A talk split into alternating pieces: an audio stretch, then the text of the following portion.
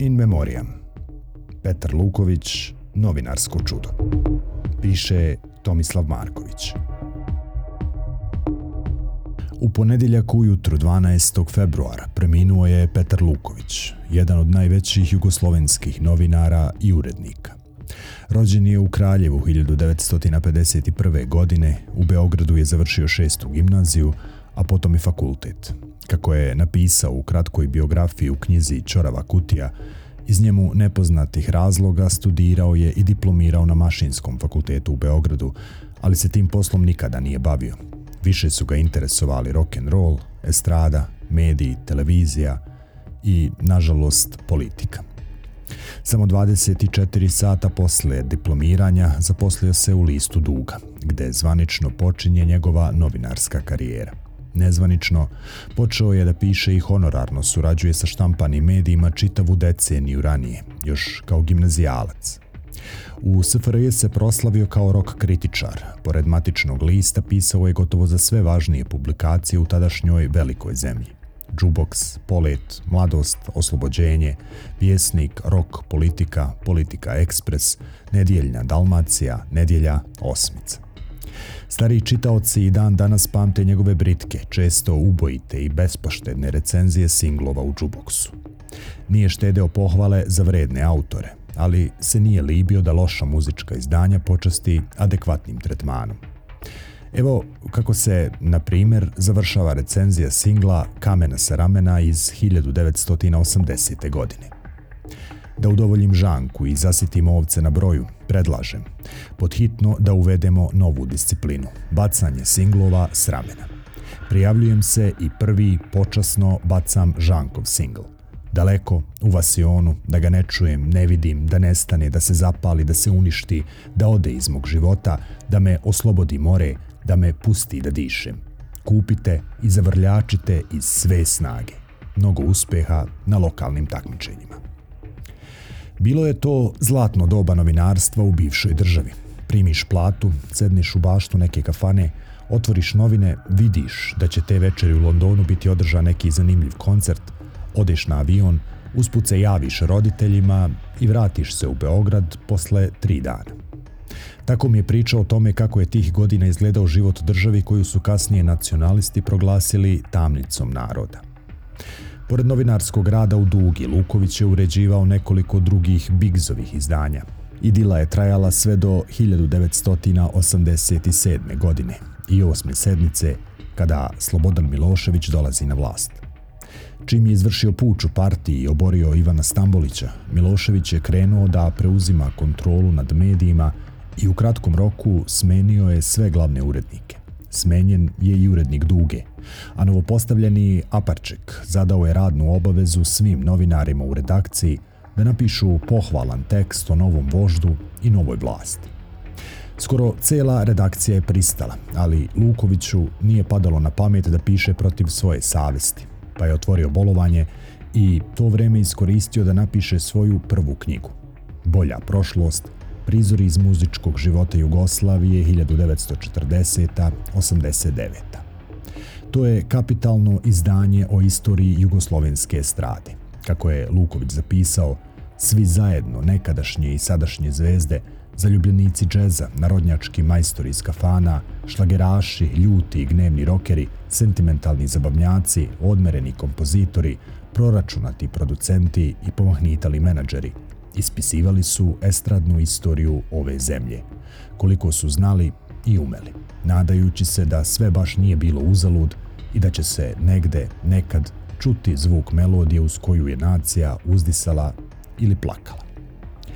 Kada se nacionalizam potpuno razulario, dok su svirale ratne trube, a nacija se masovno opijala mirisom buduće krvi, Luković je prešao u tek osnovani nedeljnik Vreme, gde je radio od 90. do 96. godine. 90-ih je pisao za mnoge listove, kolumnu Pero sa onog sveta, pisao je za Feral Tribune od prvog broja, radio je za BH Dane, Mladinu, Našu borbu. U vremenu je između ostalog pisao satiričnu rubriku Ćoraba kutija, u kojoj je pratio potpuno pomahnitali TV program Miloševićeve propagandne mašinerije. Televizija se pretvorila u lobotomiju, a Lukovićevi tekstovi su se preobrazili u žanr političke fantastike, kako bi održali korak sa paralelnom, posuvraćenom realnošću tadašnjih paravojnih medija. Črva kutija postala je pustopašna, nadrealna satira u kojoj je Luković na sebi svojstven način izvodio prave jezičke vratolomije. Na primjer u tekstu Poučnik za početnike, pisanom početkom marta 1992. godine, kada je počelo postavljanje barikada po Bosni, Luković naširoko prepričava i citira sadržaj fiktivne knjige, srpske zanimacije, sve što ste želeli da saznate o svom nacionalnom biću u Toplesu, a niste smeli da pitate jer ste vekovima živjeli u društvu jednoumlja. Evo samo jednog paranormalnog odlomka. Gde se nalazi srpska otačbina? Srpska otačbina se nalazi svuda tamo gde to odluče gospodin Brana Crnčević i Radovan Karadžić. Naša otačbina nije samo Republika Srbija, jer kad se pređe preko Save, Dunava, Rajne, Oba, Temze i Žute reke, nalazi se narod koji govori srpskim jezikom, koji peva srpske pesme, pominje srpske kraljeve i careve sa i bez glava, koji zavija sarmu i uveče uz vatru, krišom šapuće o vekovnom genocidu. Isti narod nalazi se kad se pređe preko Drine, Himalaja ili kanjona Colorado. U Akapulku se više od 300 godina ponose Markom Kraljevićem i njegovim konjem. Među venecuelancima još je živa legenda o prosvetitelju Danilu Žomarkoviću, koji se slavi kao prvo pagansko božanstvo. Eskimima je propao dan ako se uoči lova na tuljane ne podsete na cara Dušana i pokojnog Radomira Smiljanića, a naročito ilustrativno je da nekoliko plemena u Gornjoj Volti na slobodarskim tradicijama srpskog nacionalnog bića ovih dana formira mesni odbor socijalističke partije i sprema se da u goste pozove gospodina Batrića Jovanovića kao stručnjaka za svaku ratnu štetu.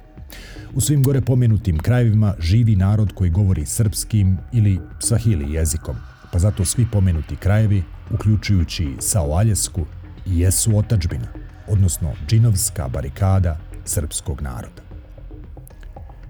Kada je ratno ludilo obuzelo većinu stanovništva, kada je ljudožderstvo postalo zvanični pogled na svet, Luković je ostao čovek. Bio je i ostao na strani žrtava, na strani svih koji su stradali od velikosrpskog zla. Ustao je protiv nacionalizma, rata zločinaca, protiv čitave strukture koja je proizvela nemerljivu ljudsku patnju. Pisao je o razaranju Sarajeva, o genocidu u Srebrenici, o logorima, u Zlikovcima, silovateljima i ubicama. U tekstu Beograd za postčetnike, objavljenom 2002. godine u BH danima, u separatu Sjećaš li se Sarajeva, Luković se prisjećao tih dana s početka agresije na BiH. Sve luđe vesti da se granatira centar grada i da ima desetine mrtvih imale su eho sa pala. Radovan, naš Radovan, naš srpski Radovan, s budističkom mirnoćom objašnjavao je da su, kao obično, Srbi opet ugroženi. Zar ima te situacije kad fucking Srbi nisu ugroženi? Taj kaos zvan haos glede vijesti o prvim granatama, ta konfuzija i napokon odluka, svi mi uz Radovana, nije bila samo medijska, već i politička, da se ne zezamo nacionalna odluka. Sarajevo, šta god ono značilo, predstavljeno je kao zlo koje valja uništiti. Radost, veselje i vrsta normalnog života u Beogradu bili su jedini odgovor na šutnju sprem onoga o čemu smo svi sve znali. Bolje reći, svako ko je hteo da sazna šta se u Sarajevu dešava, mogao je. Ali većina nije. Zatvorila je oči, čutala, brinula o sebi, sve vreme se plašeći da se i Miloševićevoj Srbiji ne dogodi neki belaj, daleko bilo, recimo da i nas bombardiraju. Pa ipak u tom mrklom mraku postojale su i malene iskre svetla. Nisu baš svi bili pomahnitali i opili se krvlju. Luković je bio deo tog malog kruga ljudi koji su sačuvali ljudskost i zdrav razum i u najgorim vremenima. Pisao je i o tome, prisjećajući se prošlosti. A opet, protesti u Beogradskom pionirskom parku, povremene demonstracije, paljenje sveća, sastanci kod Borke Pavićević u Centru za kulturnu dekontaminaciju, protesti žena u crnom, sastanci na Beogradskom krugu, tekstovi u nezavisnim medijima, vreme, naša borba, B92, Republika, davali su nam svima nadu da se Beograd baš nije totalno usrao. Telefonske veze sa Sarajevom, prekinute tek 27. jula 1992. bile su kao pojas za spasavanje. Opet se sećam, zvao sam Marka Vešovića da piše za vreme. Bio na vezi sa Grebom i televizijom 99. Zvao prijatelje, učestvovao na debatama usred fašističkog Beograda, da kažem koju reč u odbranu Sarajeva, koje ništa od ovoga nije zaslužilo. Da ne pominjem beogradski dvojac Lula Mikijelj i Jasna Bogojević, njih dve su za Bosnu uradile više nego čitava međunarodna zajednica. Dobio je Luković mnoge nagrade za svoj novinarski rad, ali se najviše ponosio titulom počasni građanin Sarajeva, koju je dobio 2010. godine. Posle rata nastavio je da se bori protiv zaborava, poricanja zločina, falsifikovanja prošlosti, protiv zla koje nema nameru da prođe. Nakon odlaska iz vremena pokrenuo je časopis X Zabava ili skraćeno XZ, koji se bavio rock i pop kulturom. Časopis je izlazio od 96. do 99. godine, bio je to prozor u neki drugi, normalniji i lepši svet, dalek i nedostupan onima koji su živjeli u Miloševićevoj izolovanoj satrapiji, što bi rekao Miša Stanisavljević, Republici Zasebnici. Tokom NATO bombardovanja Luković je pisao za brojne strane medije kao što su IWPR ili NBC. Naredne 2000. godine objavio je knjigu Godine raspada, hronika srpske propasti, u Feralovoj biblioteci. Od 2008. do 2016. godine bio je glavni i odgovorni urednik internet portala e-novine, a 2017. osnovao je i do 2024. uređivao regionalni portal XXZ. Knjigu izabranih kolumni Jutro u banci i druge priče objavio je 2012. godine. Godinama se nalazio na meti raznih tužilaca koji su svoju fiktivnu duševnu bol naplaćivali preko Lukovićevih leđa. Nema šta ih nije vređalo od legitimne kritike pa čak do parodije. Sudovi su redovno izlazili u susret ovakvim tužiteljima, kako pod demokratama, tako i pod naprednjacima. Bio je to sistemski sudski progon čoveka koji se usudio da slobodno misli i piše. Petar Luković bio je čudo od novinara, jedinstvena pojava na našem medijskom prostoru. Briljantno je pisao sve postojeće forme, izmišljajući usput i neke nove. Intervjui, reportaže, recenzije, kritike, kolumne, komentari, satire, persiflaže, parodije, travestije, dramoleti, u svemu se ogledalo njegovo jezičko volšebništvo i majstorstvo. Napisao je čak i kratki roman Psiho, u kojem je ukrstio fantastiku i dokumentarizam. Objavio ga je prvo u nastavcima u vremenu, a potom u knjizi Godine raspada. Urnebesni, pomereni, iščašeni humor bio je zaštitni znak njegovog pisma koje se nalazi na sredokraći između novinarstva i književnosti. Smijeh Peres onog sveta je smijeh koji oslobađa, On je istovremeno heretičan, pobunjenički, te visoko etičan i human iskaz protiv stvarnosti koja ga okružuje, zapisala je Katarina Luketić pre skoro četvrt stoljeća.